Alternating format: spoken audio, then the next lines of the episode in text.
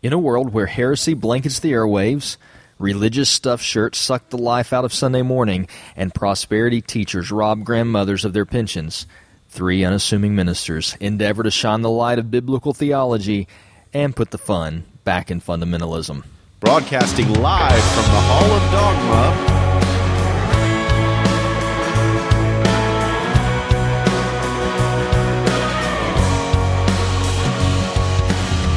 To you this week by the United States Department of Defense and, of course, Albert Arnold Gore. Welcome in to episode 38 of the Gospel Friends. I am Reverend Verbiage. I'm Chase, Captain Crunchy Thompson. I'm Nick and scared of where this is going. And I'm Emmanuel and I'm confused.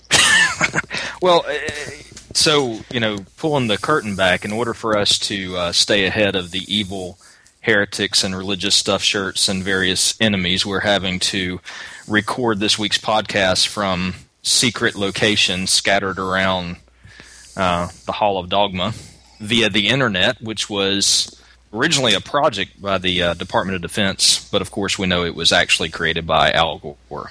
So, thus, they are the sponsors of this week's episode. Well done.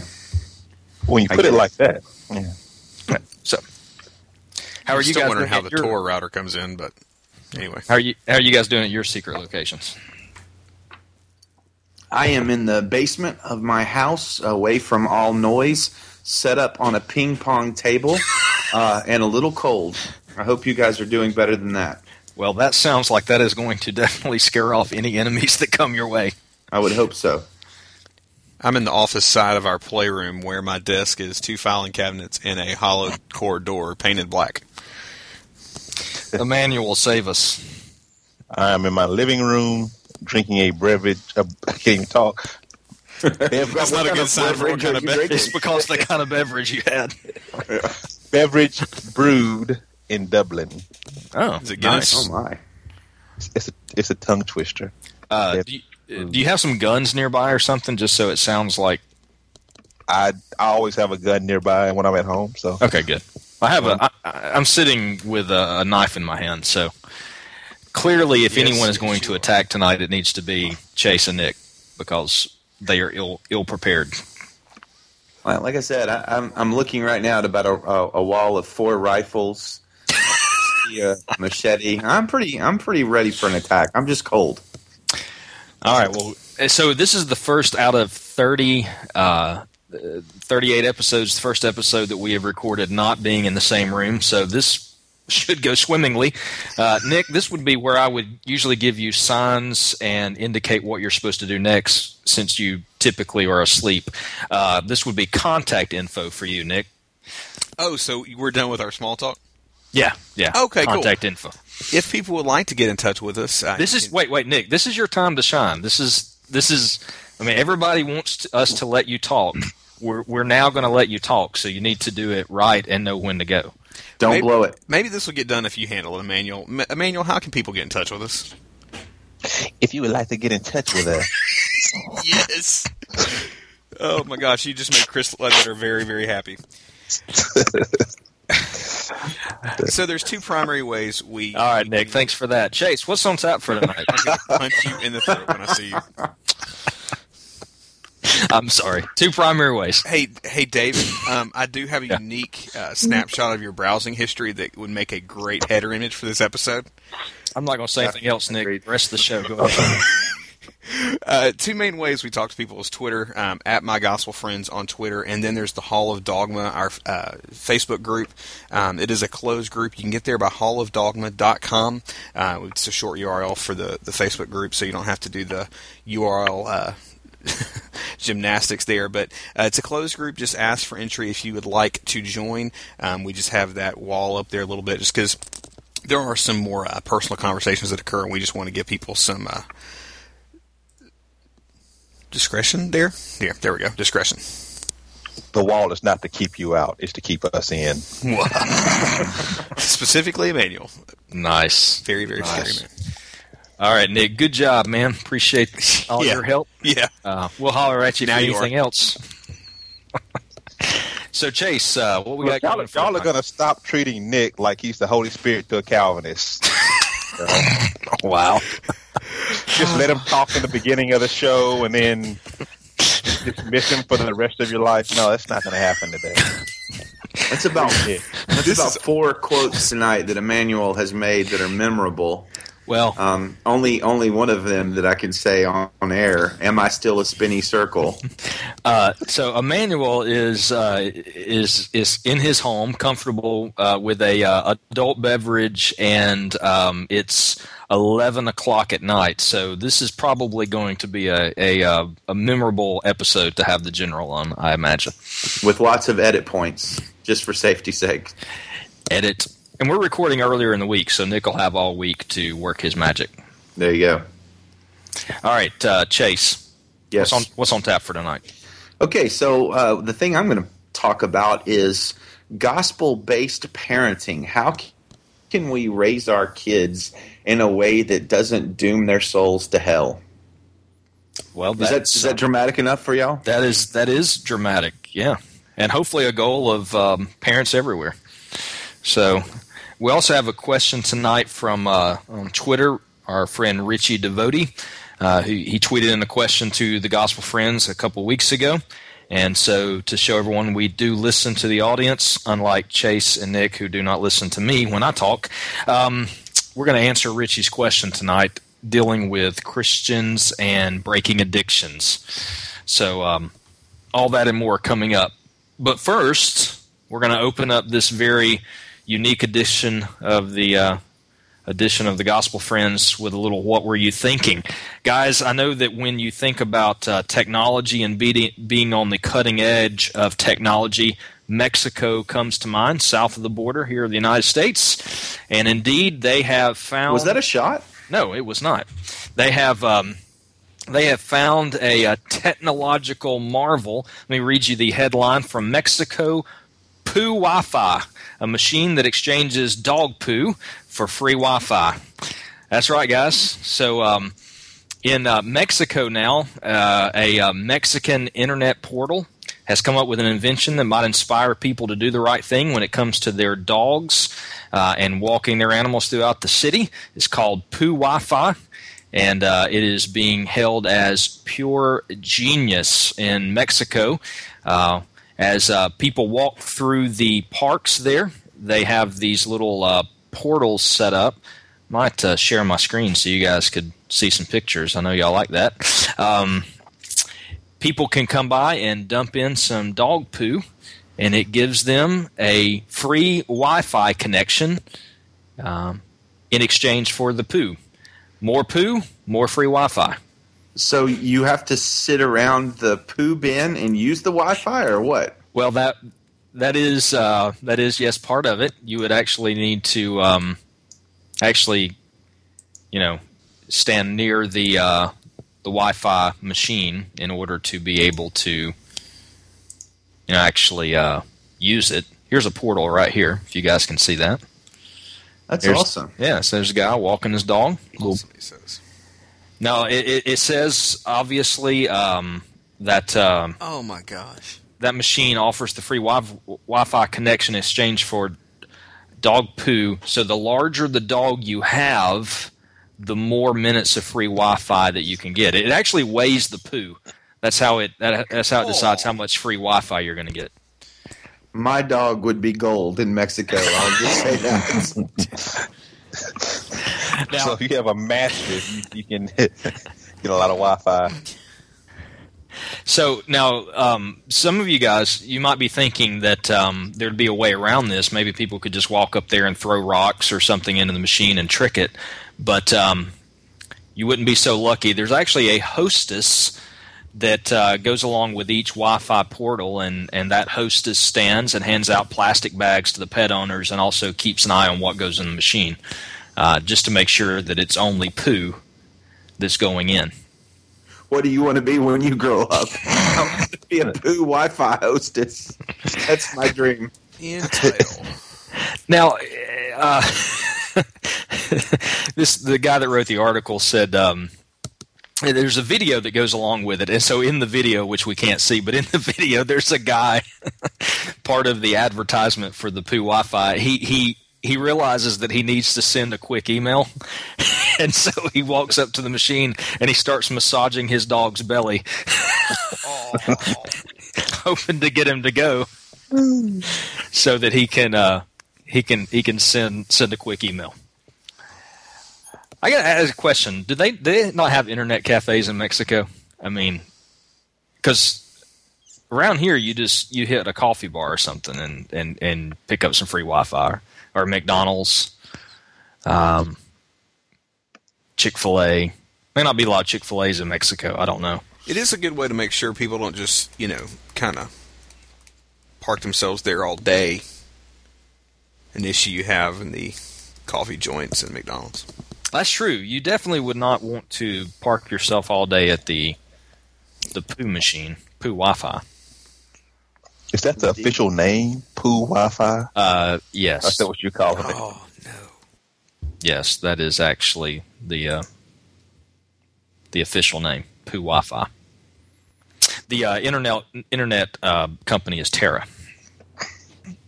So, uh, but anyway, maybe that'll catch on here in the U.S. pretty soon, and Chase can make a uh, killing saving money on his AT and T bill. Yeah, I, I can't wait. Let me give you guys one more tonight from uh, Rhode Island.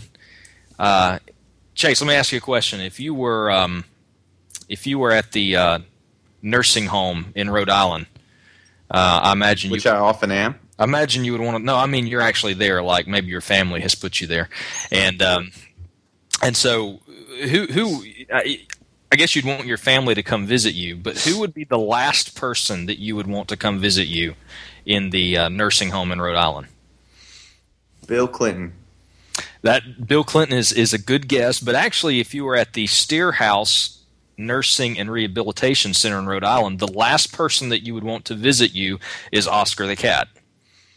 Rhode Island, Oscar the nursing home cat can sense, cat. can sense death coming. Oh my. Yeah. Now, just to show you guys how weird cats are, because I used to hate on cats from a distance, but now I own a cat, and I have I have made clear to you guys how weird this cat is. You own a pre-owned cat. I own a cat, Stolen cat. Dude. That cat was abandoned. cat. Grand Theft Feline. He was just he was just wandering around the camping. the Hey, camp. speaking of that cat, we have some questions about the young Asian man that's been in your family of late. What? Uh, where, where did he come from? Yeah. Wow. well, well, We've heard look, the word adoption thrown around, but we we, we're we adopted sure. Jack, and then we had to feed him, so we we got a cat. But I don't anyway, know what you, we don't know what your verbs mean. Adopted, found. I found a car just down the street earlier today. It's awesome. He who finds a wife finds a good thing. How did you get married, David? All right, let's get back to Oscar. Oscar the cat from Steere House Nursing and Rehabilitation Center can um, can actually smell death coming. In over 50 documented cases, Oscar has curled up beside patients in their final hours, seeing them to the other side. Now, here's the thing about the cat that is that's kind of interesting. Um, Oscar roams the halls of the nursing home daily, and he paces from room to room and he never spends any time with patients who turn out to have more time to survive. Instead, he picks out certain patients, cuddles up next to them, and often within just a few hours, they pass away. So let me. I, I, you know, I, I found this interesting because um, you know, s you know, death is not funny, and being in a nursing home. But if I was in the nursing home and I saw Oscar coming, I th- I think that I would have to to do all I could to to make sure Oscar met some type of a demise as he tried to curl up next to me. Do Maybe we know for a fact that Oscar is not killing these people? see, see, that's my thought. Maybe Oscar is actually causing the demise. yeah. Of, so th- th- they, they've actually said that they will, um, if they try to keep him out of the room of a dying patient, he will scratch at the door trying to get in. Oh, that's creepy. See, This this is an old story. I mean, I, I, he's been doing this for for two, three years. I, I've I've heard the story before, so he's. I mean, he's. Uh, Yeah. he's a he's a legend. This this particular story dates back to 2014, but um, I mean, look, 50, Yeah. 50 documented cases. I mean, That's creepy. that's got to go back for a while. Um, they, uh, in one case, um, they put Oscar on the bed of a patient they thought might be close to death, but he ran out of the room and went to sit with another patient, and turns out that uh, the second patient's the one who died first. So, I'm telling you guys, eh, did anybody ever own a cat in this group? Yes. Was your No. cat was your cat creepy, Chase? No, you remember she used to live at the church. Did she really? Yeah. I don't remember you having a cat that lived. At, I remember you having a dog that lived at the church. Yeah, he always pooped in the church parking lot, but the cat was much uh, much more behaved. Hey, no, that this is a true story. So Chase, Chase's dog, Chase's dog would come down from their house, and he would do his business in the parking lot of the church. That's And it- true. And every Sunday morning, it, it, it was like he would do it. Like Chase would say, he would check on Saturdays, and there would be no. No, no landmines, but you would pull up on Sunday, and every morning you get out of your car and you would look, and there would be, uh, there would be a couple of, uh, couple of, uh, well, you know what would work in Mexico as uh, free internet time, uh, just laid there in clumps all out the parking lot. Yep. Steaming and fresh, and uh, surrounded by what seven, eight acres of woods, and, and she chose to to do it in the parking lot. So everybody at the Hall of Dogma Church getting out of the car, it was often heard, "Hey, watch out! Watch Yeah. out! Watch out for the dog poo!" As you try to make your way in.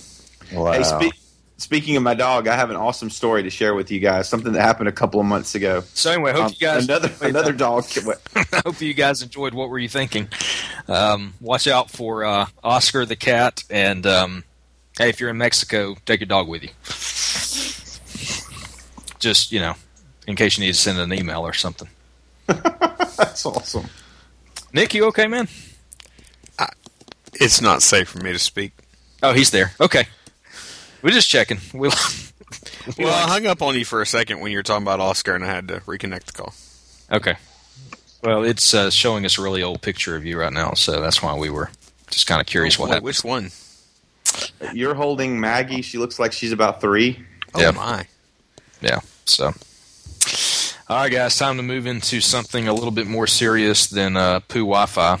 Hey, back. great. Yep. I wish I had a, a great transition for this from poo Wi-Fi into a Charlie Spurgeon quote, but I don't. So Well, we'll just can you kind of anything- jarringly hit it. Can you do anything with the cat that curls up next to people that are about to die? Um, you know what people who are about to die need more than anything?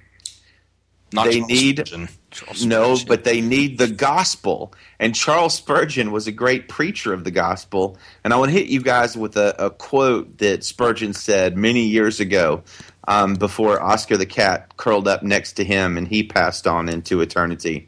nice callback. Thank you. He said, I do not see why the same gospel. Oh, oh here, I, I will say this. The, the title of the sermon this is from is Withholding Corn, which uh, I think in the last hundred or so years we've gotten a lot better at sermon titles. Wait, wait withholding corn. Withholding Corn, yes. Preached July 30th, 1865. Can- Can I make a poo Wi-Fi joke real quick, or is it too late? I was wondering if that title might lead to that place. I was afraid of that. I should have just stopped. But Okay, didn't. I will. I will be quiet. Go ahead. Okay. All right. Here's the here's the serious quote. If you can hear it, he said, "I'm afraid that many Sunday school addresses have no gospel in them. I do not see why the same gospel should not be preached to children as to grown-up people. I think it should. To stand up in a Sunday school and say, "Now be good boys and girls, and God will love you," is telling lies. I know the teachers of our school feel the importance of delivering the truth as it is in Jesus to their children, and you therefore have to tell them you are lost and ruined, and your salvation is in Jesus Christ. Look to Him and live. Guys, I think we were all raised, I, I, at least I can speak for myself, and, and maybe you guys were too. We were raised by parents that were a little bit more focused on moralism and behavior and doing good to make God happy than they were focused on the gospel. In fact, I was raised in a Christian home and I can I, I barely remember my parents ever talking about the good news, but all of the time they talked about doing good and making God happy with me. And so I, I, I believe they were they were Christians. We went to a good church. In fact, we went to a good Presbyterian church that did talk about the gospel from time to time. But parenting wise, I don't know that I ever heard it. How can we raise children in this day and age? Teach them right and wrong, sure, but how can we, as parents and as leaders in the church, raise kids with a gospel foundation rather than a foundation in moralism? Well, apparently none of us know. Okay, well, I got another question. This That was a- about the problem of evil. That was. That I don't have any.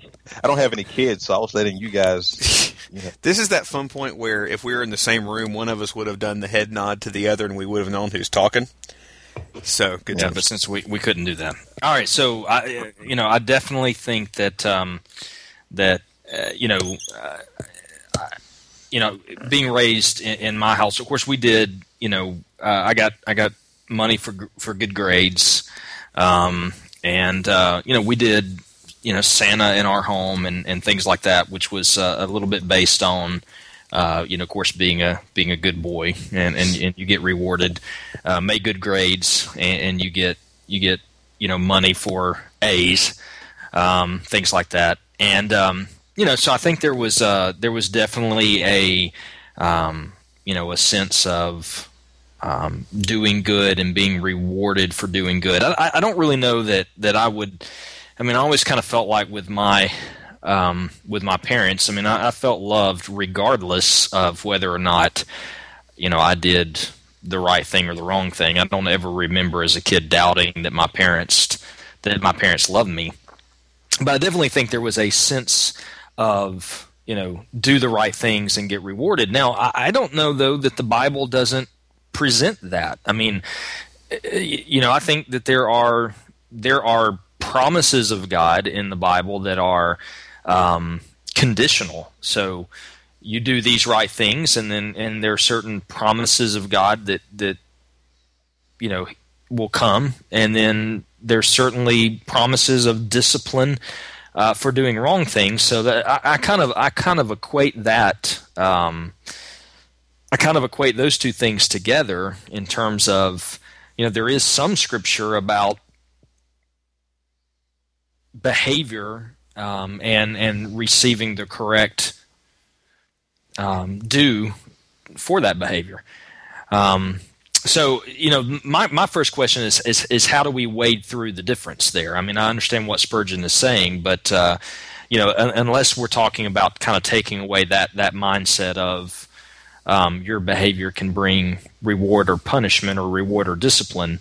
You know, how do we wade through that versus, you know, teaching our children that, um, you know, that what Christianity is all about is turning us into good people? Because I don't think any of us think that that's what the message of the gospel is. I hope not, because if, if that's the case, it hadn't worked with, well with me. Been a Christian a long time. I'm still not a good person. Well, my my fear is as, as church people that, uh, and especially uh, you know, all of us work in the ministry in some form or capa- uh, capacity, um, and three of us are, are parents with kids growing up in the context of ministry, and, and you always hear these ter- terrible stories about pastors' kids and, and such, and obviously we want to balance right and wrong, you know, teaching them right and wrong. We want to point them towards the holiness of God and doing good and, and such. But I, I think obviously pastors have failed significantly in the past to where there's a stereotype of pastors' kids, of ministry kids that are just buck wild uh, and really struggle. Now, I've never done any kind of study to know if that's true or not. But, but David, I'm to throw the question back to you or Nick or Emmanuel, either one of you guys. Um, how do we balance teaching, doing the right things, upholding holiness, and yet not pointing to that as the source of salvation?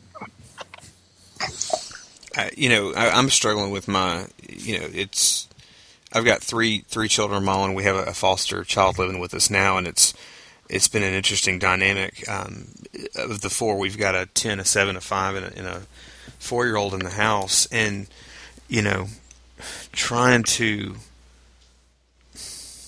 correct behavior and preach the gospel seems like an impossible balance because you know with my son we're he's just he's a five year old boy full of energy and it's you know um, if if we wanted to go down the road we could probably get him labeled ADHD and, and all this other stuff and you know at the end of the day we have to teach him that he is in control of his actions um, but you know I, I don't necessarily do a one to one tie in him coming home from um, school with you know on the red light or yellow light with his eternal fate. Does that make sense?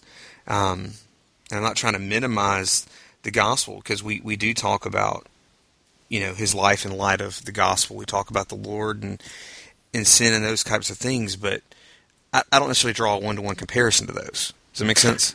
Well, yeah, and I mean, I think that's, I think that's, you know, he, he, here I think it's the question is how do we raise our kids in such a way that they don't think that the point of Christianity is to make them into a good person, or that, you know, that God loves them if they do the right things, and you know, we, I think at least in part of it to me is, you know, what I want my kids to understand is that you know I, sometimes when I'm preaching I'll use the analogy that you know I, I am never displeased with my son I, I'm, I'm, I'm not. I'm never displeased with him. He's my son. I love him. I am pleased with him simply because he is my son. I, am proud of him because he's my son. I tell him that a lot. So when he's going to bed at night, you know, I'll, I'll say goodnight, buddy, and then I'll, I'll say I'm proud of you. And he always, almost every time that I, I say that, he'll say, "Why?" You know, like what I do or why. And and and, and my response is, just because you're, you're, my son. I'm proud of you because you're my son. And I say that because I mean I want him to know that I am pleased with him and that that nothing changes that. But there are times where I'm displeased with his actions. There are times where he does things that his actions are displeasing to me. So, uh, breaking a rule in the house or, or, doing something that, that he isn't supposed to do. And so, one of the things that I, I, I kind of set out to do is try to explain that there is a difference, you know, at least to show that. Um, and and and the way I try to do that is not necessarily a lesson, but just I try to take a lot of opportunities to make sure he knows I love him. I, I, he he doesn't have to do all the right things for me to be pleased with him. Um, you know, it, it's it's kind of like with with having daughters. I, I, try to tell my daughters, you know, you're, you're you're beautiful you know and, and i try to say that not when they get dressed up for church i mean just at any time in the day because i don't want them thinking you know well i'm i'm beautiful or you know my dad is pleased with me you know when i when i dress up or when i you know do the right things. Again i want them to know that all the time. And then hopefully when i explain displeasure of their actions they they are able to separate those two. Well, my dad loves me, dad is pleased with me, but there are things that I, I, I shouldn't do, and um, and you know try to separate those things out. Because the opposite of that would be that it's it's your it's your actions that that that cause your parents to enjoy you or be pleased with you. And i don't think that's i don't think that's the message of the gospel or the message that we want to um, that we want to communicate.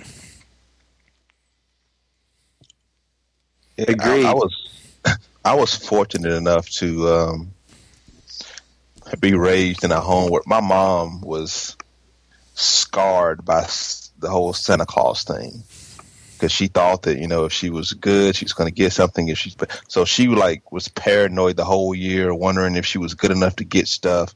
And then she was in a legalistic church. And so she, she did everything she could to raise us not like that. So I mean, she would do stuff. She would give us things like in rewards after we did something wrong, and we are like, "Why are we getting you know a treat?" And she's like, "Because treats are not based on rewards. It's not. It's not based. It's not a reward for your behavior. I wow. just I'm doing it because I just because I want to." Um, and then we do good, you know, we might do something good and and get nothing. you know, it wasn't like every little thing you, you do. Wait, this isn't that- how this is supposed to work. That's yeah, that's positive. You're going to get something for it. Like, no, you do the right thing because it's the right thing, not because you're going to get a reward um, all the time. And so she really separated. Uh, she she didn't have, she didn't make us have that black and white paradigm of if you do bad you get bad and if you do good you you know you get this. Um, but also you know like David was talking about you separate you separate gifts from and punishment from the relationship. Like those things have nothing to do with the relationship. You know, I punish you because um because I'm trying to train you for life, but it doesn't change the way I feel about you. And I reward, you know, I may reward you because I just want to do something nice for you, uh, because I want to show show you my love for you. But it's not, you know, I'm not rewarding you for doing stuff you should already do anyway. You know, um, yeah. you know. Uh, but it's really just trying to make sure that they understand that it's not just that black and white. Because what happens is, and I've got a I've got a cousin who's he's about to be forty years old, and he still has this kind of paradigm in his head that if I do good, I'm supposed to get something, and if I do bad, I'm not, I'm I'm supposed to, you know. And so he, when he does something and and then he doesn't get recognition for it, you know, he's like upset. And it's like the real world doesn't really work like that. You know, um, you know, David asked the question, how, why, why do the, the wicked prosper? You know, sometimes bad people get good things, and sometimes good people suffer. And I guess if you show them that there's a, a continuum of of what happens in life, it's not just do this, get this, do this, get this punishment. You know, um, Do, do you not think? uh, Let me ask you this: Do you, you going back to what I was saying earlier? Do you not think that biblically there is a um, there there are there are pictures of the right behaviors bring rewards and wrong Yeah, behavior brings discipline? but but they're usually like heavenly rewards. Oh, Um, yeah, I'm, I'm, I mean, agree with that. the Pharisees had right behavior. What'd they get? I'm not saying apart from the gospel, but I'm saying for Christians there appears to be this time of you know at the judgment seat of Christ, for instance, that there this this time of reviewing life and deeds done in the body and Yeah, but that's not an that's not that's not immediate gratification though. That's stuff you got to wait for. Well, I mean, it's it's not like, um, and that and that's that's that's the problem. That's the whole problem with the prosperity gospel, right? If you if you give this amount of money, then you're going to get blessed with this amount of whatever, which never happens. I'll say never, but doesn't happen as much as they say it. Happens for them, you know. It's because God doesn't work that way. Um, he blesses. You know, it, it the rain falls on the just and the unjust. Um, he blesses sinful pe- people, hence Jesus. Um, because if if he gave us what was you know what we deserved based on behavior, then we'd be in hell. You know, we everybody go to everybody's going to hell. You know what I'm saying? And uh, spoken my like, wife spoken like a true Calvinist. my wife knows that deserve is it's one of those words I just cannot stand. And it's like, no, we don't. Nobody deserves anything, you know, um, except hell. Everything else is grace, you know. Listen, and, and- Um, and, and I so so but here's so the gospel is none of us deserve anything what you what you say. You, you don't want what you deserve. You don't want what's fair. Um, we're, we're all on a road to to hell. We are saved by grace through faith. And I think all of us agree the gospel is that that Christ took our sin and our um, the punishment for that sin, and in turn, we have been granted His righteousness, and and we, we, we're not granted that because of our, um, because of anything good in us, not because of our behavior. It was a it was a it was a free gift, um, and and so, uh, and you know that that's that's my presentation of of, of the gospel there. But it, sometimes it feels like people at that point just say, "Look, it's you know like grace. Okay, grace is grace covers everything, which it does. I agree with that. But it's almost like grace covers it, so there's nothing for you to do. But I think there's just a portion of the New Testament that then it explains, okay, out of that grace, not to earn it, but out of it should come right fruit. Yeah, but that's generated by the Holy Spirit and but, and certain that, behavior. But that comes out of the relationship, not out of the promise of what you're going to get. And see, that's the difference. You know, I mean, I, I, I, treat my wife well because I love my wife, not because I think I'm going to get anything. I, obviously, I'm a married man. I'm not going to get anything for treating my wife well. Um, it, it's not. It's not based on you know performance. It's it's kind of like I can remember being in trouble as a kid and my friends playing outside and I'm grounded, and then my mom saying, you know, I'm going to give you. Uh,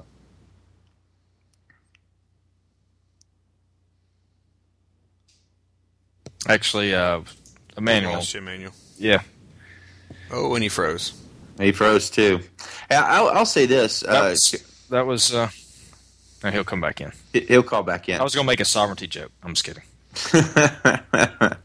hey, we sound like spinny circle we, now. We sound like a real radio. Yeah, show I think now, you're losing callers back. and everything.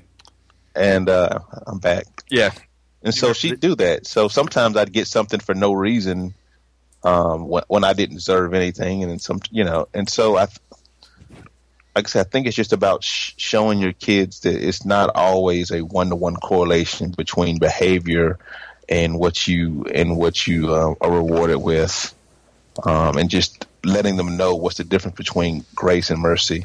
So last week, no, two weeks ago, my students turned in their first paper, and they were horrible. They were just not good papers. and I gave everybody an A. And I said, "Look, this this these papers that I graded, I, it was all about grace. You know, because y'all don't y'all don't you know I'm new to this. Y'all don't know what I what I'm expecting. So this is grace. You know, there are very few people who deserved A's. I say, but the next paper, it's going to be truth, and you're gonna and you're gonna get exactly what you deserve on the paper, and they were shocked when they got papers back today. They were like, you know, the truth shocked them, but they understood that, you know, okay, it's not just going to be all grace all the time. It's not going to be, and there'll be some gray area here as well. Um, I think if you explain to kids that, they'll understand it that it's not based on my performance, um, which actually frees them up to perform well. Yeah. Yeah, well, that sounds very Tim Kellerian. He, Keller explains the gospel this way. He says moralism is essentially the belief that we do good, God is happy with us, and, and, therefore He saves us. And he says the gospel, on the other hand, is God saves us by His grace, and therefore we do good, we behave right, we become holy through gratitude and the power of the gospel. It's it's a fine line of difference, but it's you know maybe the most important fine line there is. I, I do think though that there is a sense, you know, and again, this this maybe this is me, but I think there's a sense where a Christian can like a Christian can displease God. Well, absolutely. Uh, because Galatians talks about, I think it's Galatians talks yeah, about walking, I believe by, that. walking by the Spirit so you could discern what is pleasing to the Lord. And so I, I think kind of the, you know, is is God eternally pleased with us because He's eternally pleased with with Jesus? I would say yes in that salvation relationship sense, but I do think we can please or displease Him with actions, um, uh, and and and not just that He's always pleased with us all the time, simply yeah, because of the simply because of the relationship. Well, it's it's not that he's it's, it's not that the relationship means that you're pleased all the time. It's just the fact that that the people are not worried about the, the punishment that people are worried about is the termination of the relationship. Usually, mm. Mm. yeah, it's it's not necessarily about I'm gonna you know you know your son will be more disappointed. There was a time when I was a kid when I realized I can just do whatever I want to do and take the whipping. You know, I'm just going to take the whip because I had a high pain threshold, and my parents realized like he's just doing what he wants to do because he's going to just take the punishment because the punishment wasn't enough to keep to keep my behavior in check. But what was enough was them being disappointed in me and me letting them down. You know, um, and so I think you, I think you have to. The relational component is what what changes behavior is what I'm saying. Not I- the threat, yeah. not the threat of punishment, Well, that, or, or or the threat of reward. Although it looks that way at first, um, reward will change behavior, but not the way you want it to. You just Okay. raise- Is the word provision reasonable here? Because with the Lord, I think more of the word, the terms provision than maybe reward on this side of heaven. Um, you know, obviously you- we were talking about, you know, the judgment seat and things like that, eternal rewards. On this side of heaven, though, I think more in terms of provision rather than reward. Well, I'd, I'd say blessing instead of reward, I guess. Okay. Um, so I mean, I do believe God blesses people here, and you know, there's times I know God has blessed me when I didn't. You know, I could have been. Yeah, see, Yeah, and I I'm don't u- know. I use the term prov- God provided there. So, yeah, I think Yeah,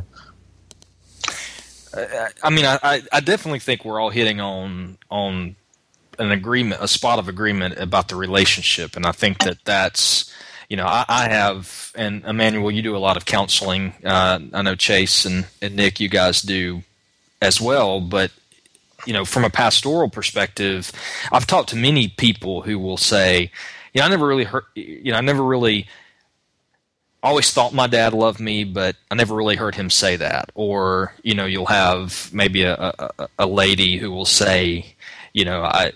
Uh, then my dad really never had much nice to say to me. Like most of their conversation was their dad telling them when they had done something wrong, um, and and so they never felt like they measured up. Maybe like you were talking about earlier, Emmanuel. And so that aspect of raising kids um, so God is eternally pleased with us relationally because of grace our, our, and our faith in Christ.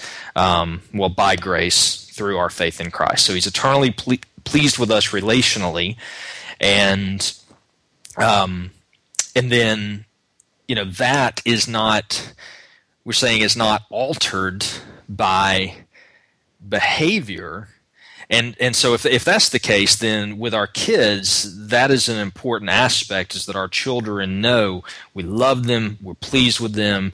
They do you know they don't have to do something to measure up to earn our relationship or earn our love. They need to know that that that is just there. Are we all are we all kind of saying that same thing? Yeah. This is security is what it is. So the question that I have then comes from because I, I do know, and maybe it's my interpretation of the judgment seat of Christ. There are some people who talk about the judgment seat being um, a you know essentially a weighing out of your works in a in a James capacity, so your works will prove salvation, so to speak. Not that your works earned it, but that your works would prove it out. But I, I've always read the judgment seat, and still my interpretation of it is that there's a um, a rewarding for deeds done in the body as well as a loss. Um, and I've always kind of taken the loss literally just to, to watch your life work or the works of your life kind of go up because they were worthless. And then that person is saved, but just like one through fire, I think the passage says. And it actually, it actually talks about knowing the fear of the Lord. You know, we go out and do these things, talking about the, the gospel of reconciliation, or the, excuse me, the message of reconciliation. There just seems to be, to me, even in the Old Testament, of course, there's really there in the Old Testament. I read it this morning where it talks about, you know, God would set his fear down among his people to keep them from sin. I just think there still is this presentation in the New Testament to me of that there's going to be this time where you're going to stand before Christ and, and you're going to give an account for all the deeds done in the body, and that there appears to be this reward and loss based on those deeds. Yeah, I Um, believe that. I just don't think it works with. so go go to your son, say, "Hey, if you're really good, in 2045, I'm going to get you something nice." you know, Yeah, we Future don't, we, don't, reward we is- don't really do it that way. I agree. future reward is not the same as a, an immediate reward. You know we what I'm don't. saying? Okay, so like for me with the kids, instant gratification is, hey, look, be still for the next sixty seconds, and I'll give you this. Um, we, we, you know, but but there is some You things can that get we we pull off sixty seconds. Uh, well, but, but there is things that we will do, like in terms of. Now, listen. If you if you make it through the whole week doing this, or if you make it through the whole week doing this, you know, there's this. We're we're going out for blizzards on Friday night, so there is sometimes more of a you know it's it's definitely not 45 years Yeah. or whatever, but there is a little bit more longer term. But my, my point to all of that is I don't, I don't know, and maybe Chase, you, you, you weigh in too, but you know, I don't know that every presentation of possible reward for right behavior is moralistic. Is, is, what, No, what- what no. No, I think we would all agree with It has that. to be a pattern. Yeah, it, it just I, I think I, I think we're we're trying to balance or or, Mm-hmm. or c- o- oh, correct the the overcorrection towards behavioralism and moralism in parenting children. You know, you talk about the judgment seat of Christ. It, it's very clear. Paul says it, I think, twice, maybe more than twice, that all people will stand before the judgment seat of Christ. I mean, you got it in 2 Corinthians 5, which you just quoted, and Romans 14. We will stand there. You know, all people will stand there, and there will be reward for what we did, good or bad. Um, but I, I think Emmanuel's kind of barking up the right tree there that, uh, y- you know, that that's not necessarily you don't necessarily tell the kids that you're going to be rewarded for doing good, you know, in eternity. Um, I, I just think the foundation has to be the gospel, and then holiness and training and righteousness and rules and obeying, and I believe all of those things come built on that foundation. The foundation is Christ and what He's done. The behavior, the the the parenting, the discipleship comes on that foundation. Does that make sense? Yeah, yeah, and I, Even and the I think- rewards. Yeah, and I think that what you're talking about is explaining it. So, telling kids, you know, telling your kids, you know, well, I'm going to give you grace on this because Jesus, you know, has given us, you know, God has given us grace in Jesus Christ, and explaining what it is, and I think they'll understand it. Um, so you know what I'm saying? Like, make it explicit. And I'm not, and I'm not saying every little thing you do say, well, this is grace, this is mercy, this is justice, but but take time out to, you know, to let them know. I, I- I definitely think that you guys are, are talking about, you know, we're focused on the relationship. I, I, Emmanuel, you said earlier um, one of your pet peeves. You said this pre-show. One of your pet peeves was, I guess, moralism. Maybe. Uh, what did what did you mean by that?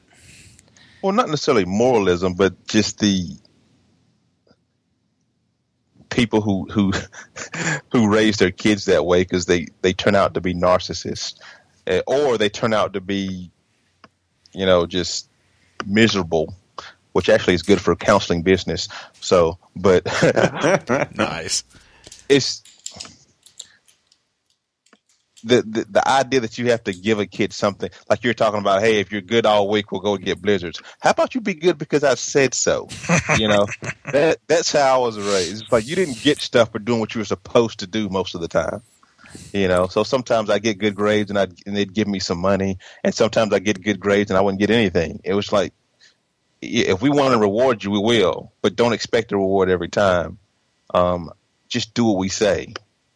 Um, just because we told you to is just because it's the right thing to do.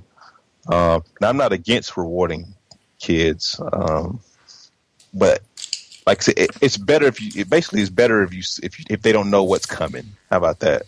I, I'm with you. Look, I promise you, in my house, it gets said a lot, just because I said. Yeah. Uh, well, you got so many kids, you can't reward everybody at the same time anyway. No, we don't. I, I, I just and, Uh, and I, I, th- I do think you know Yeah, when wrapping he said go up. against I, I- Blizzards, he meant him and Allison for not killing the children, Yeah. not the kids getting them. I, I do think um, I do think like wrapping it up. Chase, I want to I want to end by throwing to you what would be um, what would be a uh, how how what, what's a warning sign? What, what's some warnings that we may be um, trying to raise uh, through moralism and not the gospel? But as as I get ready to do that, I I do think that relationship is the foundation. I, I, I was simply saying that um, there's a place for, um, you know, there's a there's a place for I think fear. You know, I think there's a there's a there's a good healthy fear of the Lord. I think there's a good healthy fear of mom and dad, and um, and I think sometimes a, a reward plays in. But if a parent is if a parent is trying to to get their children to behave based on reward, like a Santa type situation, I, I definitely think that is Exactly. that's, that's parenting that's not it's it's not probably going to bear much fruit. Um, like you said, Amanda, when they get older, they're they're always looking for the reward. Uh, for you know, I, I do this, I get something good because that's what they've always been taught. Chase, what's a warning sign about um, moralism as in parenting? Well, I tell you what, I, maybe I'll do do a better one than that. I'll give you a barometer. I'll give you a test to to know whether or not maybe your your parenthood is over focused on moralism and under focused on the gospel. How about this? Very simply, sit down with your kids and just ask them, "What is the good news? What is the gospel? What saves us?" Mm-hmm. and listen to their answer because the majority of their answer is going to have come from you as the parent, mom and dad, I- at least hopefully so. And if their answer is very much behavioral focused, is very much right and wrong, then you know you have a lot of work, I guess, to do in the communication of grace and the gospel. And, and I'm not saying that that they need to be able to parrot back uh, a, a pat theologically approved answer. I'm saying you should be able to discern by their answer whether they are more gospel understanding or whether their understanding of how to please God is based in what they do. And so, just simply this ask your kids in a very casual way what their understanding of the gospel is. All right. And, and as we transition, I, I want to recommend a great article that Stephen Altrogge wrote this week in the Blazing Center. He talks about how a solid worldview won't save my kids. And I'll give you a little quote, and then we'll go to talk about Mrs. McConnell. Uh, he says, The reality is the mind can only stand against the affections for so long before it gives out. If my kids are going to stand against the allure of sexual impurity, I can't simply tell them about all the negative consequences of premarital sex. I need mm-hmm. to also dazzle them with the all satisfying beauty of Christ. If my kids are going to stand against materialism, I can't simply tell them that money is the root of all evil. I need to also show them that Christ is the pearl of great price. Good word. Yeah, I agree. Chase always coming with the solid quotes. That could have saved All us right. a lot of time if From, you led with that. Chase. from unknown blogs. That's, yeah. Chase is the master of finding the gems like that. Oh. All right, guys. What's uh, Nick? We're going to you. I am told, so we can discuss my mom. I can't wait. She is a complex lady, lovely but complex. So this should be a good segment. I am really trying to figure out how I'm going to edit this, and there is not enough RAM available in the brain. Um, Among all of us, your mom jokes, if they're offensive or not, they are rampant. um, yeah. All right. So what I'd actually when when I when you read your mom, what you should have seen is hall monitor, David. All monitor. Hall okay. monitor. All And I'm, I'm not sure how the internet's uh, mistranslated that for you. Um, With special guest, the general. Yes, absolutely. Look, there's there are two people that whenever you know we talked about this when um, one of the gentlemen were on, but you think Hall of Dogma, you think two different people. Um, one of them is none other than the general, and um, and none other than the other would be uh, one the director, and um, and I, I don't have a good way to post this, but uh, it popped up on my um, feed. I guess it was yesterday at some point because. Um, I really wish he would have muted himself before he left. Uh, so for those who can't see our video, Chase just said "BRB," uh, Internet for "Be Right Back," and did not mute, and I now hear myself through his speaker. So, uh, Uh, which will also be on the recording. yeah, it's gonna be great. Um, Hey, good job, Chase. Way to ruin Podcast of the Year award for us. Uh, Jeremiah Martin posted a picture of his uh, iPhone notification screen that were was four or five. Uh, Tony Vance posted in the Hall of Dogma 42, 48, 59 minutes ago, one hour, one hour ago. All he had to say was, Good grief, Tony. And uh, for better or worse, much love to the director, but there are days I'm going, What do you guys do for a living? And is your work hiring? So. Look, I I feel look, Tony. I, I I'm with you, buddy, because I I constantly at the Hall of Dogma Church walk around with a "kick me" sign on my back. That's how I feel all the time, and so I, I, f- I feel like that Tony's Tony's getting that right now in the in the uh, in the Hall of Dogma on Facebook. I, I think you should keep posting, buddy. As a matter of fact, I think you should double your posts. I don't think anybody said he shouldn't post. I think you should double them. Okay. Look. Seventy-two in an hour. You can do it. oh boy. Uh, another. Um, now I'm waiting for my internet to work quicker. Hey, Chase is back. Uh, I've got to also, and this actually just came through this evening uh, before we recorded, but in the uh, in the very humbling uh, Free Nick campaign, uh, my good buddy Kevin Small um, re- rewrote uh, the classic Freebird uh, and uh, with the lyrics "Free Nick," and so um, that was Look, an free interesting read. Uh, free Nick is free Nick is like Occupy Wall Street. We just gotta wait. We just gotta wait it out. It'll it'll go away. It, it'll it'll eventually fade. It'll it'll fade. keep it up, um, David. This is this is what I um, one of Tony Vance's posts actually I think is very applicable to be to you. Uh, It Yeah. is a T-shirt. All I need today is a little bit of coffee and a whole lot of Jesus. Yeah, yeah. Um, I'm already thinking that about tomorrow morning. Thank I God I, wanted have a mine- programmable coffee pot. I wouldn't to say a whole lot of coffee and a whole lot of Jesus, but that's probably not re- very religious. It No, is it's not. Good heavens. Shame on you. Hey, look, I can hear Chase and not myself. Um, Well, he's back, and he is back. Hey, to be fair, we do like a four-hour show. I mean, from time to time, you have to take care of things. just get up and go to the restroom in the middle of the show. It's fine. Four hours.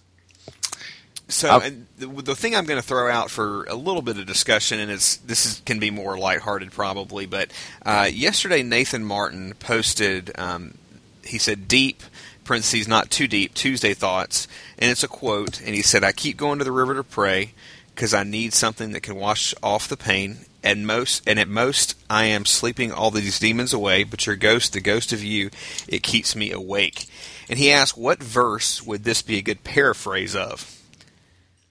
And so I'm going to go throw that to the three of y'all because it is way too late and this is going to be funny. Uh, what would that be a good paraphrase of for the three of y'all?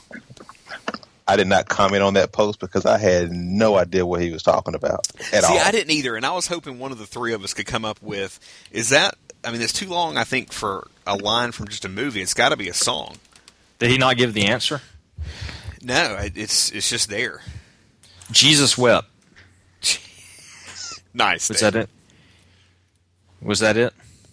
Is that from the Al- Alison Krauss song? Uh, I went down to the river to pray. no, it's not from that.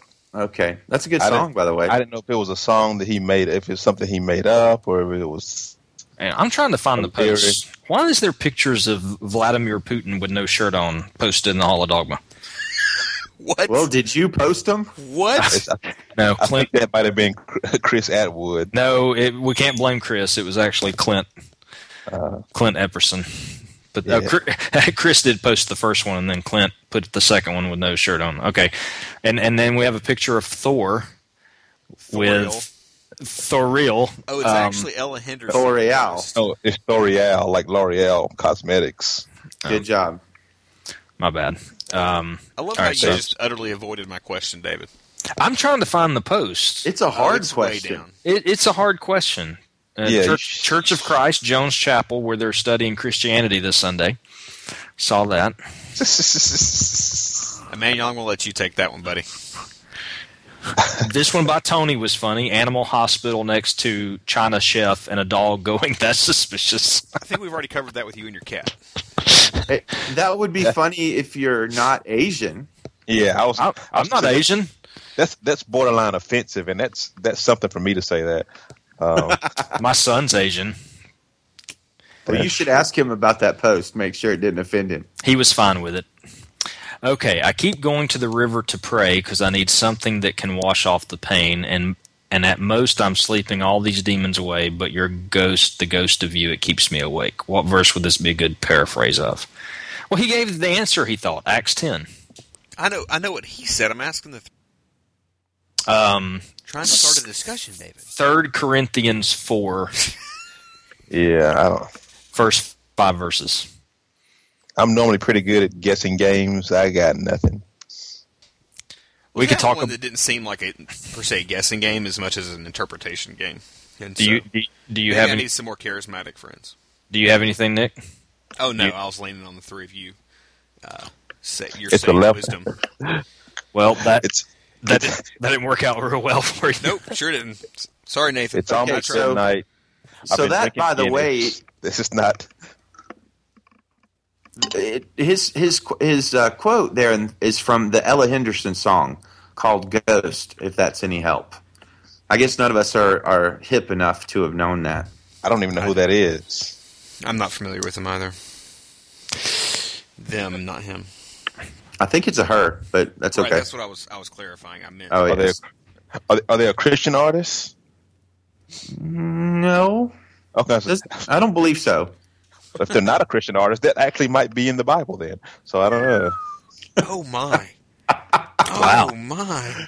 Shots have been fired at every hmm. Boom. CCM artist out there that listens to the show, I'll get some hate mail from Jeanette. And Michael W. Smith. He's in the hall. He's offended. I actually like Michael W. Smith. I'm not sure that he is. Uh, I'm not sure that he's in the hall. Did you This see week. this? Did you guys see this post about meetings? Yeah. Are you lonely, tired of working on your own? Do you hate making decisions? Hold a meeting. I missed that one. Oh, I thought it was a good post. look. Too often in my life is all I'll say. The uh, Chris Studdard's post this week about um, the um, the Church of England evangelical, which, by the way, is that a oxymoron? No, it's not. It's not okay. Uh, Church of England evangelical comes They're out. actually they're actually reformed. Oh well, then okay, then it's not uh, oxymoron. It- it- uh, Ruth Gledhill, who came out as um, homosexual, and um, the article that he posted about her her struggles with. Um, you know her struggles with for so many years with her temptations and then um, it's just kind of following a similar pattern of what we're seeing with a lot of these leaders who are either accepting of it or who are um, going down that path, just um, not understanding the you know the the the denial of self or the um, you know the denial of uh, those temptations and um, uh, essentially ultimately you know God wants me to be happy. And um, I you know just seeing more and more I mean more and more of that more and more leaders of that. I mean here in here in Alabama the big thing this week was the um, you know gay marriage being uh, being allowed for the first time and um, you know while I think the Christian response is probably lacking at the same time seeing um, Christian ministers line up to do these weddings here in Alabama um, and, and, and saying over and over, I just want to be on the right side of history uh, is a phrase I. Is Well, but it's also great phrase- to watch the professing Christian Chief Justice of the state say completely and utterly disregard the law too. So you know, that's also uh, yeah, that, well, I said it's lacking. The Christian response was lacking. Hey, Emmanuel, let me ask you a question, and this might be a, a, a better discussion down the road. But I personally think it is highly offensive that uh, the homosexual movement keeps comparing their struggle to the civil rights struggle. What's your take on that? The homosexual stuff, I mean, they have an agenda and they know it's not really a, a great parallel. I mean, they're tr- they want to make themselves more oppressed than they really are. Because I hadn't seen anybody, I hadn't seen fire hoses hit anybody. I hadn't seen any, you know, police dogs on anybody. You know, uh, I don't know that there's a, you know, I, I don't know that, I don't know that gay people are being pulled over for driving while gay. You know, I'm sorry. it's like really nobody, nobody really cares that gay people exist. They just don't want you to go around redefining terms that have been the terms for thousands of years. Um, but it's it's it's a I mean, it's a bad correlation that they try to draw, and people, most people know it's it's it's it's stupid. Uh, some people don't. Um, but if you're a liberal, you think being rational. So it's not, you know, it is what it is. But uh, I don't know. I saw someone this week quoted. I was also a pastor. or Someone quoted Martin Luther King, and uh, one of the, the civil rights leaders from the '60s. He, he, he quoted Martin Luther King in in actually in opposition to the the the the gay movement um, in terms of the marriage uh, equality uh, here in Alabama. And anyway, this this civil rights this guy was a judge and a leader in the civil rights uh, movement. You know, he just he came out and kind of downed him for for quoting Martin Luther King. So, it, you, you, but anyway, my point was you see people on both sides of the issues who are who are kind of pulling that. Um, trying to make the you know here in alabama what you're getting a lot of is people are so people are comparing the chief justice of the courts here in alabama trying to stop or block gay marriage at the last minute they're they're comparing that to George Wallace standing in the schoolhouse door in Tuscaloosa to prevent a black person from becoming um, a student there. And there's all types of correlations. Um, people saying, you know, those who oppose gay marriage are on the wrong side of history, just like the people who Yeah. oppose civil rights in the '60s. So they're they're you know there's there's the comparisons on both sides um, that are happening. Uh, Yeah, and, and it, like I said, it's an emotional argument, and, and unfortunately, Christians have allowed themselves to be baited into it, and we've actually helped the gay agenda because, you know, the thing that made the civil rights successful is that the people saw video of people being mistreated, and that was too much for people to take. And so when you when you see Christians protesting stuff, every you know i mean how many how many articles anytime some evangel evangelical christian or comes out for gay marriage or as gay somebody posts some article in the hall i'm like why do we care so much like i i don't care if gay people get married you know i just don't care i don't like i don't like them using the term i don't think it's godly but i don't understand trying to force heathens to act like christians i just don't get it um or non-Christians, because non-Christians get married too. People don't care about that. You know, people get divorced and remarried. People don't care about that. And, and all of a sudden, you want to say marriage is sacred, and you know, we let Britney Spears get married a backup dancer. You know, I, I've wondered about the same thing, Emmanuel. I've wondered if Christians should have made the made marriage quote the battleground in, in a- the issue of homosexuality, and I think probably that was not a wise move. At least not publicly. Preach what you're supposed to preach in your churches. Let people know what the Bible says. But it just and I'm and I'm not for Christians looking bad. I don't mind looking bad in public. I'm not that guy. You, y'all know how I look. I look bad in public all the time. but but you're helping you you're helping them because you're making them look oppressed. If nobody said anything, they probably wouldn't have even you know went down that road. But the fact that you're doing it, it makes them look like the Christians are trying to keep gay people from getting married, and so we need to, you know, it, it, it was a bad strategic move. If that's if you know if that makes sense. Um, Yeah, I, especially since it's a state's issue, state's issue license. Um, it's not a religious, you know, the license is not a religious thing. You yeah. know, atheists get married, Satanists get married. It's not a religious institution in the sense of the the certificate that the, the license that the state hands out. It's just not.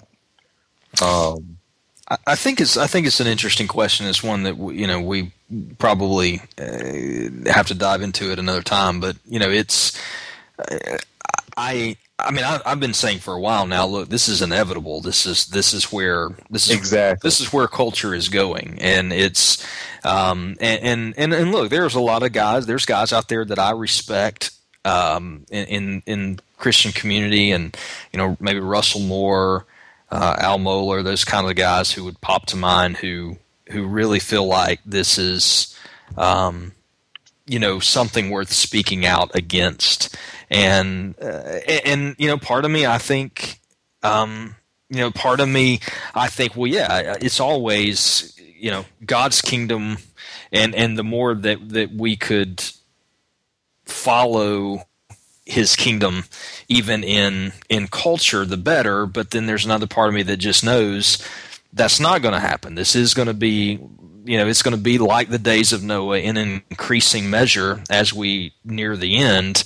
Um, so how much does that mean that you know I, our response i mean I, I, you go back to the new testament and, and, and what we're pointed to do is make disciples and preach the gospel and uh, I, don't, I don't know i've always questioned how much you see in the new testament of responsibility that we had we have to try to um, you know bring jesus in the government um, well, you we vote. Yeah. You know, you vote and that's it. You know, and and and lately, like I said, Christians, and it's part of it's the internet. You know, Christians just rail against everything. So one week is yoga pants, and the next week it's Fifty Shades of Grey, and the next week is gay marriage, and then it's just kind of this rotating thing. Uh, then it's Game of Thrones. It's like, and I'm not saying that you shouldn't promote holiness, but it just comes across as just being very. Uh, I don't know what the word is. It, it, it- Moralistic. moralistic. Um, Just a callback. Just No. saying. yeah. How about you just try to improve your marriage and treat your wife like Christ treats the church instead of worrying about who else is getting married? You know, start with that. Yeah, I saw a um, I saw a thing uh, on Twitter this week, um, and it was a retweet actually by uh, Bean, our friend Bean at Adhesive Wombat, and I think he was actually retweeting someone from I don't remember if it was the New York Post or who it was, but they gave a little graphic, and it showed, um, of course, Alabama being the you know right now trying to uh, deal with this issue in terms of gay marriage, and but it also showed that Alabama ranked like third in pre-ticket sales for Fifty Shades of Grey, and so you know, kind of his point was the the state that doesn't want gay marriage is the state that ranks almost at the top in terms of um, those who are about to go see Fifty Shades of Grey. So, uh, you know, and, and hypocrisy doesn't nullify truth. Just because you can point it out doesn't mean that, that truth isn't there um, or that truth is relative. But i said it last week with the 50 shades of gray argument. Uh, eh, you know how, I, I just don't know what our role is to yell at the culture. Um, you know why tell the culture they shouldn't go see 50 shades of gray uh, you know We don't mean, tell the culture that. I think we exhort the church fellow believers. Yes, which is what I said last week. I, I do think there is an exhortation to the church in that in that way, um, and, and you know I said that last week on the show, um, and I, I think church wise, I think there is a place when a person, for example, the pastor was it in Tennessee that came out and said, okay, their church is now going to support. Um, homosexuality that he uh, he had had the epiphany and his views had changed on it. Now I think that's an issue. I think that's one that we should speak out against because that is a person who claims to be a believer and and and they are in the church and i think there is exhortation and rebukes that need to go that way. Um, and so I, I think that's where our aim should be more than yelling at the culture. I don't like it. I'm not i'm not saying that i like it but Yeah, we're not, we're not supposed we're not supposed to like it. We're not calling the culture to, to be good. yeah. We're pointing them to Jesus. well we're supposed to be right? Well, I mean, that's Yeah. yeah, ideally. yeah yeah so Yeah, I just want to yell at Christians. Christians, non-believers are going to act like non-believers. Yeah. And trying to get them to act like Christians is not going to work without Yeah, Christ. we have enough trouble getting Christians to act like Christians. We don't need to Yeah. get uh, And that I think that's where our, our focus should be. So, um, well, hey Nick, we kind of hijacked your segment. Are you you still with us? What? Hey, I'm going to give you the lead off on the, the, the final segment here is a question coming from Richie Devotie. Uh oh. Richie Devotie on Twitter at R Devotie, and and he is also in the Hall of Dogma, which is by the way the Hall Monitor segment. I don't know if if we explained that, but uh, as we mentioned earlier, just the Hall of Dogma on Facebook, the place to discuss theology in a very respectful and and uh, funny manner. At any moment, you may be discussing. Um, uh, Calvinism versus Arminianism, the latest issue, and, and um, the uh, homosexual marriage movement, or the next Marvel movie with Spider-Man uh, and other Marvel characters. Technically, So it's Or watching a next video of Marvel a bunch movie. of guys barfing. that's true. I did I did not watch that video. It was it was something. It was something. Are you talking about Chris Atwood's video? I, Uh, I I did am not. I, I did not need to see that. No, And they, by- were, they were straight up barfing. It was not fake.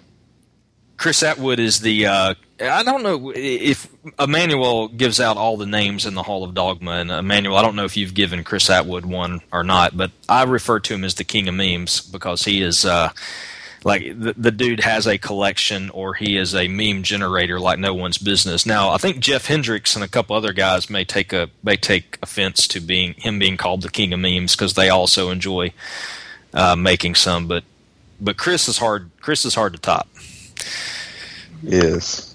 uh, I'm sorry, Nick. Were you going to correct me on my Marvel movie um, statement? I, th- I think after the video posted of you in the hall this week, people just know you're wrong when it comes to comic book movies. So I don't know that I have to correct you. And I posted it. He So- gave Guardians of the Galaxy three spoons. Well, look, Kevin gave it six, so I mean that. You know. yeah, Kevin, is out. Kevin gave it six out of five. So, I- I- man, it just wasn't. I don't know. It wasn't. It wasn't all that great to me. I, it, it just. It, it, look, it had a little bit of a Star Wars feel to it, and But I'm you like God's Not Dead I do like God's Not Dead, which you haven't even watched yet. because I value my time. you, even my kids know you hate God's Not Dead. I mean, they listen. To, they're like, Mr. Manuel wouldn't like this. Like as we right. as we watch it for the thirty second time. So I like quality entertainment, and if I, you know, I just God's Not Dead, Facing the Giants. It's like somebody with their cell phone camera, you know, making a movie. It's bad. Oh gosh! wow, That God's was, Not Dead is not that bad as far as the production Title. value, but the movie's just cheesy. I keep seeing the um, I keep seeing the uh, the there's a there's an advertisement on Facebook that says from the makers of God's Not Dead, and they're promoting the next movie. And I I just every time I see it, I think of Emmanuel and his. that one uh, has Brian Bosworth in it. It actually looks decent. okay, so you may see it even though you won't see. But God's here's the Not Dead. problem with that with the, with the tr with the trailer. It's going. It's the trailer is like a minute long. It's going well, and then I won't I won't call him a name. Then this guy says, "If you were accused of being a Christian, would there be enough evidence to convict?" And I was like, "That's why I don't watch Christian movies." that right there. Like really? that- that's a little trite. But Hey. raise your hand if you've been in a sermon when somebody said that. Yeah, in 1989. yeah, the, before the Protestant Reformation, maybe. exactly. It's like right, Emmanuel, I have a question for you. If I invited you over to the house and and I had a six pack of your favorite beverages, would you watch God's Not Dead in my living room? would your kids be present? Because I don't want them to hear the language. No, I'm gonna no. I was gonna actually live tweet whatever you say uh, Oh, throughout my. the movie. You'd have to do it from my account because you wouldn't be willing to post some of those words on yours. I think it would be hilarious. I would I would be willing to try, but but but, but the beverages would have to be there. There's no way I'm watching that sober. I, I have to have something to take the edge off. All right, All right, next topic is Richie it okay Devote. for Hold on. to be drunk while watching movies? Or I, I'm writing that. I've only down. been drunk twice in my entire life, but God's Not Dead might might drive me to. Uh, might bring you to there. yeah, it might it might make me overindulge. All right, Richie Devotie from Twitter at r Devotie, and also he is big in the uh, Hall of Dogma as well. He tweeted to us a couple of weeks ago and said, "I would love to hear an episode that focuses on addictions and how to break them." So we only have about ten minutes or so, guys, left in the show tonight, but um, just kind of uh, answering Richie's questions. So when you when you deal with um, addictions and uh, you know either maybe these are addictions that that you've brought into your walk with Christ or um, just addictions that that pop up. Um, I, I I had a um, a long-standing battle with pornography. Uh, I would definitely say that was an addiction of mine for quite a few years, um, a decade actually. And so, uh, you know, I've experienced that. Just kind of going around roundtable, little discussion. What kind of counsel would you give to someone who um, finds themselves with a stronghold um, that that just very hard for them to break away from?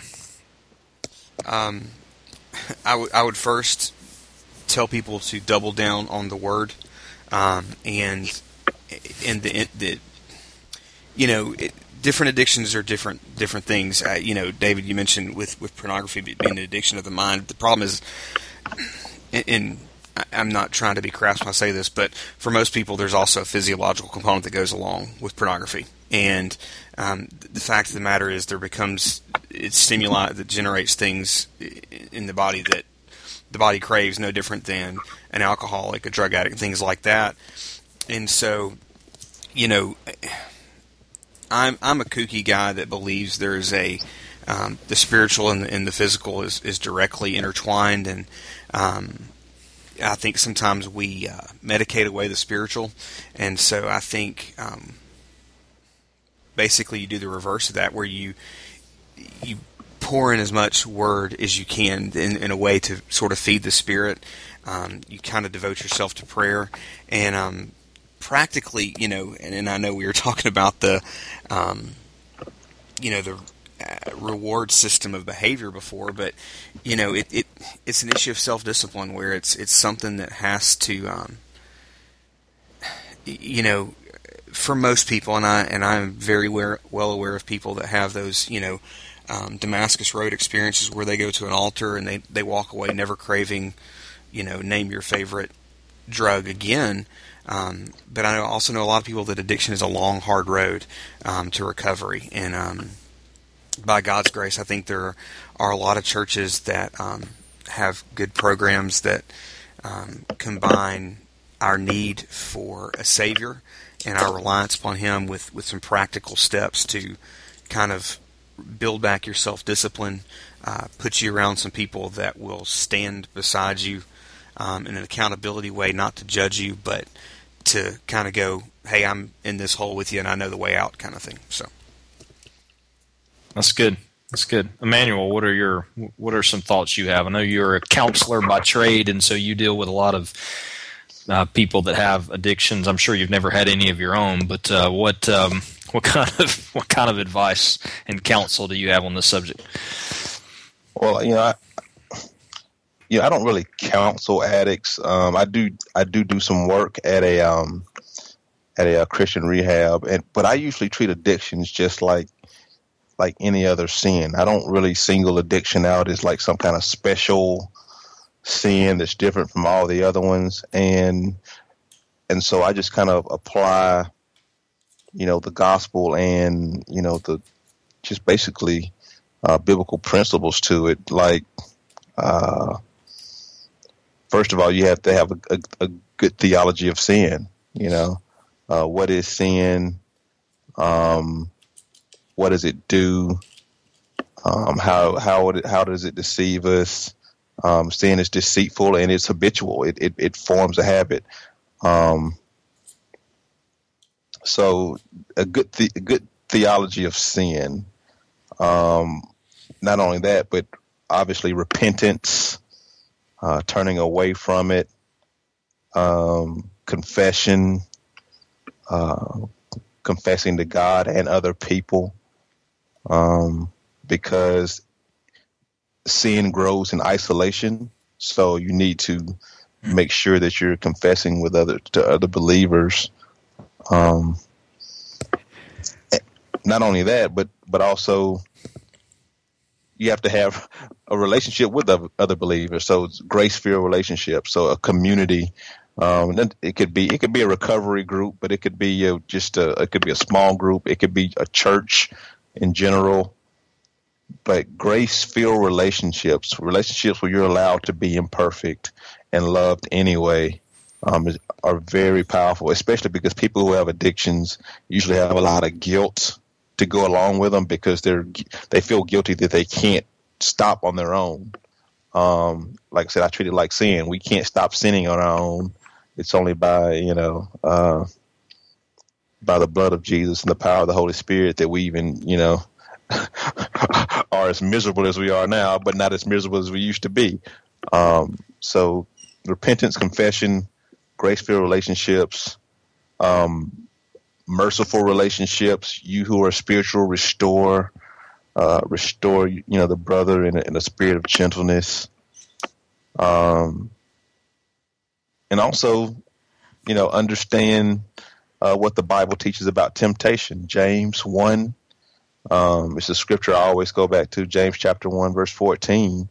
Um, each person is tempted when he is lured away by and enticed by his own desire. And desire, when it's conceived, gives birth to sin, and when sin is full grown, it brings forth death. And there's, you know, that's the cycle. Um, so understand the nature of temptation. Have a good theology of suffering, um, which is also part of the gospel. Uh, First Peter four one. Since Christ suffered in the flesh, arm yourself with the same type of suffering, or some versions say the same type of thinking. Um, he who has suffered in the flesh is finished with sin. And so not giving your flesh what it wants is suffering. Um, but that is the only way that you are going to, you know, obviously uh, break some kind of habitual sin. Um, and just really, really, really focus on freedom in Christ and uh, self control through the Holy Spirit. Um, I think Christians have an edge uh, if I could use that, an advantage in the fact that the fruit of the spirit is is self control, and and I believe that that applies to um, uh, dependency and and addiction as well. So I, I treat it just like any other sin issue. Just apply the Bible to it. Um, I don't think it's a, necessarily a special issue, different than anything else. I, I want to ask you, Chase. Um, go to you for your remarks, but but real quick, Emmanuel, because I think it's interesting. Do you think there's a danger in using the word addictions rather than calling it sin, like in in, in you know making a distinction there? Do you think there's a just because when you were saying that, I was just thinking, you know, it's it's it's kind of a good point that maybe there's this maybe there's just kind of this um, thought process with addiction is not like it's an excuse, but you know sometimes uh, yeah. I mean I've heard people say before, well you know I, am an addict, my dad was an addict, my grandfather was an addict, almost kind of like I'm resigned to that. I, I have yeah. to be this way. Is is is that the danger in using that word over? No, I don't like the word addict because I don't I don't I don't think Christians should confess themselves as anything other than a child of God.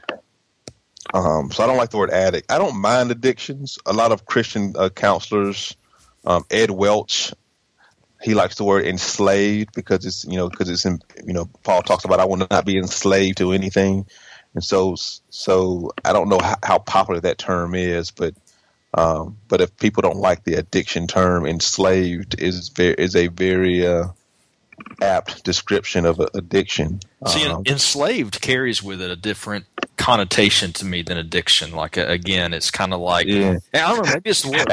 It actually sounds worse than. than well, that's what I'm saying. It almost sounds like, oh wow.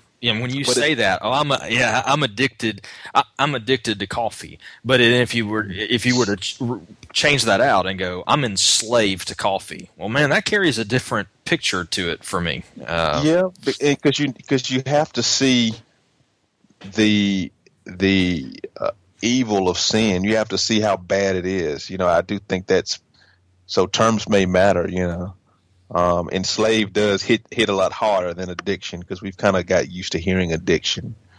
Um, so Chase, what are your thoughts?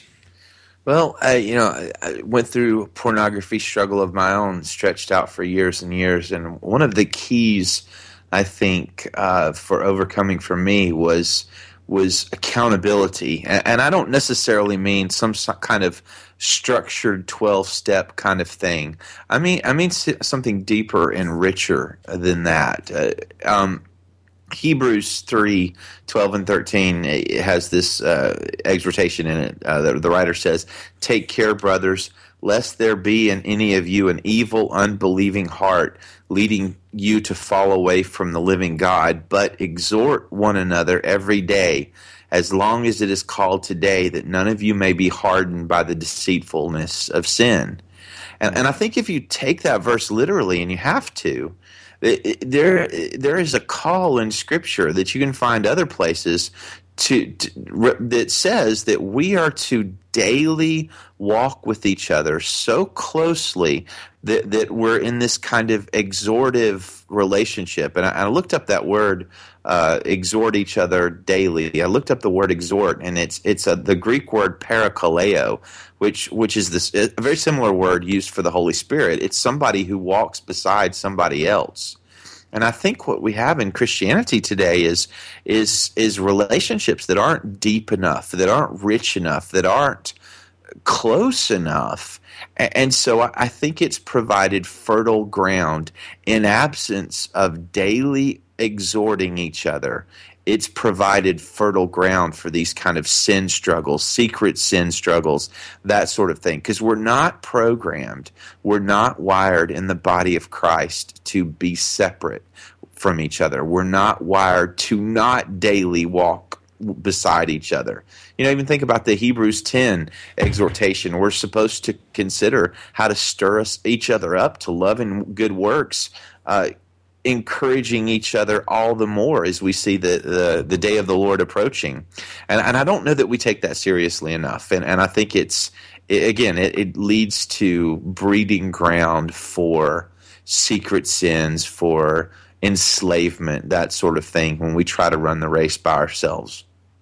Uh, That's I got a good friend of mine who we were having a conversation uh, a couple weeks ago, and he was saying he he was talking about confession and how he had he had kind of come to a place at his in his life right now where he he saw um, this great benefit like victory in some of his struggles through confession, uh, through confessing to um, a Christian brother or um, uh, you know someone close to him, even his wife. I mean, just confessing through things that he was actually seeing victory, and um, when he when he wasn't engaging in confession. Um, not seeing that as much. So I think what you guys are saying, and, and, and what Emmanuel was saying about the as well along those same lines, those grace filled relationships, you know, is important. Um, you know, I, I think I think the thing that I would say to someone struggling with addictions is just pointing out the hope um, that is there. I think that when you sometimes when you find yourself struggling with the same thing over and over and over again, and maybe if, you know, I know for me with pornography, it's it would seem like I would get get victory, so to speak, or I'd, I'd come to a good place, and and then you know, all of a sudden out of the blue, I'd fall right back in. And what I always found is that when I when I had some victory and then fell backwards, it was always really hard. Like I always, it, it seemed like you sunk a little further down because you just had this feeling like, man, I'm never going to be able to have full victory there. But but I think in in you know I think that's the message we have to have is no in in Christ as Emmanuel said, freedom in Christ, in Christ, there there can be victory. Proverbs talks about a righteous man may fall seven times, but he gets back up. You know, you just have to keep going. Uh, my wife and I have the opportunity to teach some parenting classes to to what are called at risk families. In one of the classes, we deal with generational curses. One of the things that I always take them through is that yeah you may hear this generational curse so maybe you're dealing with something that your parents did or your grandparents did. But when people think of a curse they think of something that's not able to be broken.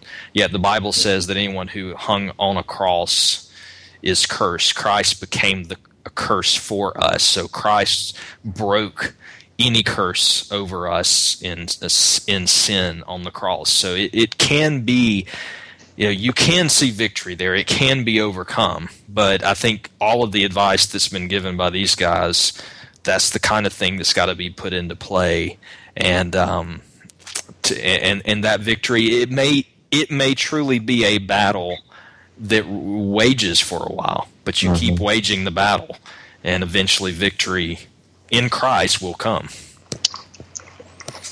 mm-hmm. so anything else to add there, guys? We appreciate appreciate Richie uh, Devotie um, sending in that question, and um, we love getting the uh, feedback on Twitter and Hall of Dogmas. So if you have if you have a topic or have a question you'd like for us to cover on one of the shows, send that in and let us know, and we will we will do our best to work it in. You know, unless it's just not a good topic. wow. Yeah, we don't, I, we don't I, say I, that out loud, David. oh, yeah, my bad. Wow. My bad. Well, honestly, add one thing. Um, I, I just add that that also the Bible talks about controlling your thought life. Don't let thoughts have free reign in your head. You know, take every thought captive mm. uh, and, and, make it submit to Christ. Um, that's also a part of it. You can't just let thoughts just have free reign in your head. You have to uh, to uh, get them out of there. Amen to that. Good word. Good word. Good word indeed. Well, if you do have a story or something like that that you want David to uh, shoot down, and me and Chase will kindly uh, bring it back to bear for you. A um, couple different ways to do that. Obviously, Twitter, where um, Richie brought this to us at My Gospel Friends. Um, We've also got the Hall of Dogma. Um, definitely try to, to utilize uh, that forum there. We've got an email address, thegospelfriends at gmail.com. We've also got voicemail set up, 205 575 9735, um, if you're in the U.S. or uh, long distance is an issue if long distance is an issue or you're just um, an internet guy like us, you can leave us a voicemail on SpeakPipe, speakpipe.com slash um, the Gospel Friends. Quick thanks to Sean Lombard for our intro music, uh, Jeff Hendricks at Funky Stickman on Twitter for our outro music. Um, I've been enjoying that. And um, I think that's all, unless anybody else has a closing thought. Chase? Nope. Bedtime. Emmanuel? Gays shouldn't get married women shouldn't wear yoga pants, and Christians should not go see Fifty Shades of Grey. That's right, that's, I, that's good wisdom. Off, I thought I was going to have to edit that. All right. Um, Haven't heard that one before. yeah. All right, we've got so many. Actually, I'm okay titles. with all three of those things. No. um, all right. Well, with that, I will say tune in next time when you might hear David say. You know what? It's late, but uh, I still got time to go watch God's Not Dead. Good times.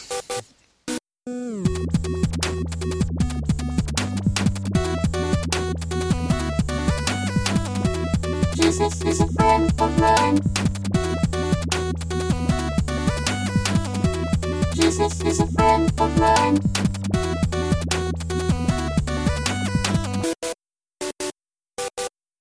Mm.